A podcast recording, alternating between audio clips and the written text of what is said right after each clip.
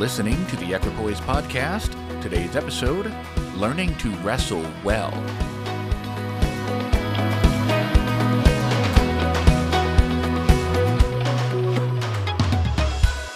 In this episode, I'd like to submit the idea of learning to wrestle well as an epistemological virtue. In other words, I want to talk to you about a necessary step in a pursuit of balance in our beliefs and behaviors, and that is rightly and healthily wrestling with ideas for a sometimes prolonged period of time.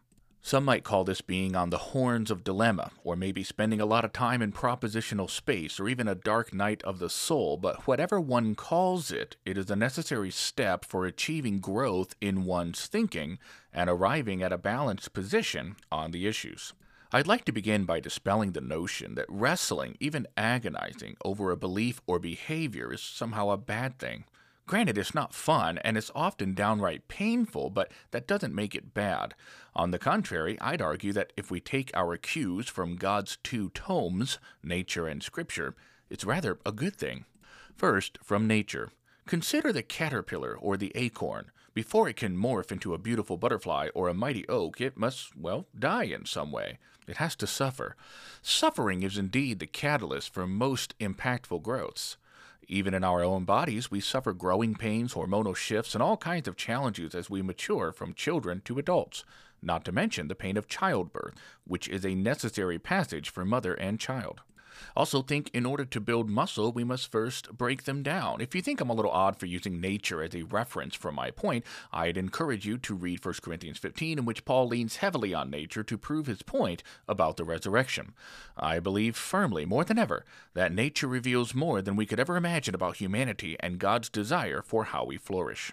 Also, from Scripture, we see that the testing of our faith predicates various virtues. James says it produces patience. For Abraham, his painful test once passed resulted in the nation of Israel. For Paul, it was so that Christ's strength could be seen in our weaknesses. I could go on and on and find myself off course a bit, so I'll simply summarize here by saying that the idea of going through a dark night of the soul is not foreign to the Scriptures, rather, it's central to it. It's a necessary rite of passage, a pitch black and frightening darkness before an illuminating and relieving dawn. So then, how do we learn to wrestle well?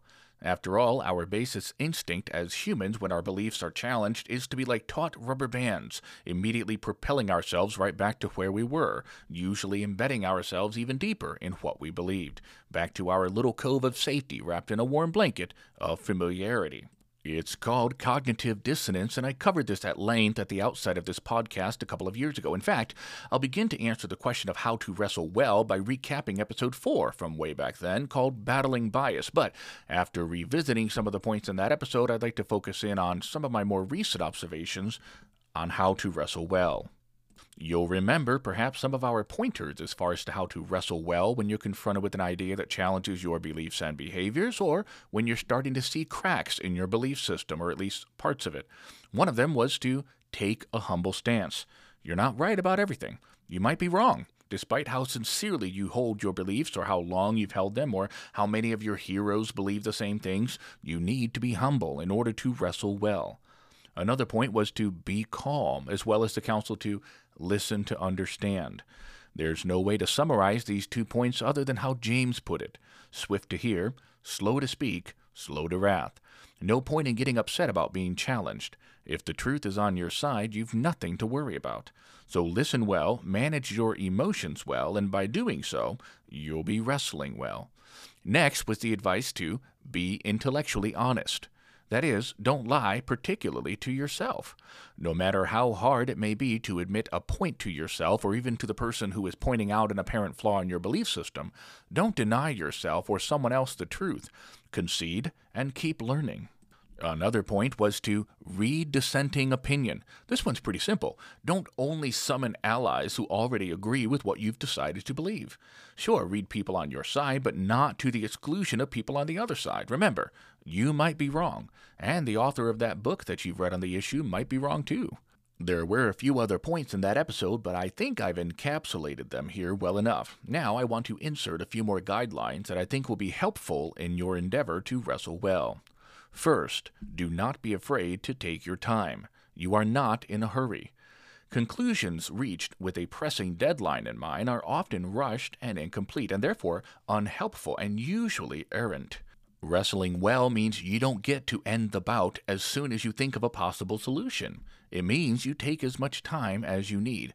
For instance, let's say you heard some YouTuber repeat the age old tripe that Christmas is pagan. you decide to examine it, but it's December 21st. You feel like you need to come to a solution by then. Listen, you don't. Take your time. If you're on the horns of dilemma about it come December 25th, then maybe personally abstain from some elements of Christmas out of caution, but don't make any life shattering decisions or obnoxious Facebook post until you're sure that you want to be a Scrooge. Don't just take the position of the first book you read or video you watch on the issue. Take your time. This leads to my next point question, then question again, then question again. This might seem awfully cynical, secular, or just Eleatic philosophy, but I don't mean it in the way that it might immediately come across. I don't mean push back or rebel, like an 80s teenager who just heard a song on the radio and now thinks it's cool to skateboard around his high school while shouting, question everything. But rather, I mean examine your own thoughts and follow those thoughts through to the end, like Sherlock Holmes might when he's trying to solve a mystery. Think dialectical rather than doubtful. For instance, let's say you're looking into the issues of Calvinism versus Arminianism, or the role of baptism in the conversion process, or questions about Trinitarian theology, or whatever else. These are very important issues. You can't afford to come to a conclusion about these without submitting them to peer review and deep scrutiny. Don't be afraid to leave no rocks unturned. This takes persistence and often bravery, but you can't afford to not be thorough. Too much depends on it. Thirdly, separate disenculturation from deconstruction. Looking at social media, it would seem that one of the more popular results of wrestling with our beliefs and behaviors is deconstruction, which leads to deconversion. But I think the wise person will recognize that what most of us are doing when we're wrestling well isn't as much a deconstruction as it is a disentangling of false beliefs from true ones. I suppose that's a form of deconstruction in its own right, but I think I like a term I read recently, which is disenculturation. That is, when we're wrestling well, we're not looking for a reason to throw it all away, as some do. Instead, we're disenculturating the gospel from some of the harmful carry ons that it's picked up over time and entered our minds by way of the pulpit or the press. Lastly, I want to close with what I think should be the most obvious, but I think it needs to be stated louder than any other point. Don't be afraid to wrestle. In our modern Western culture, we avoid pain every chance we get. Now, I'm not saying that's a bad instinct, but my, how we've become pros at it. Every headache, scratch, wart, or gas bubble needs remedied immediately because pain is bad.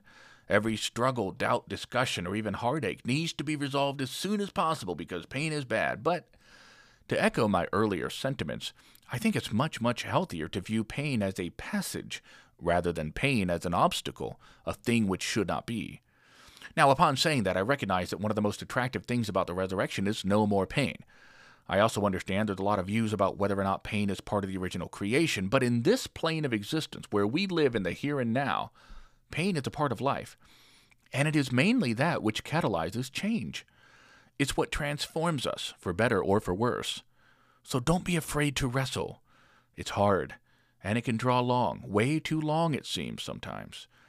It's painful and, frankly, terrifying sometimes to not know where we're going to come out in terms of our beliefs at the end of the wrestling bout. But that's no excuse not to hit the mats and wrestle. Let it make you strong.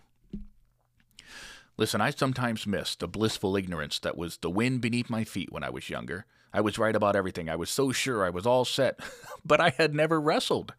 And as a result, I had no idea just how wrong I was about some of the most important issues to God's heart. It's worth it to wrestle, so wrestle well. And until next time, stay balanced.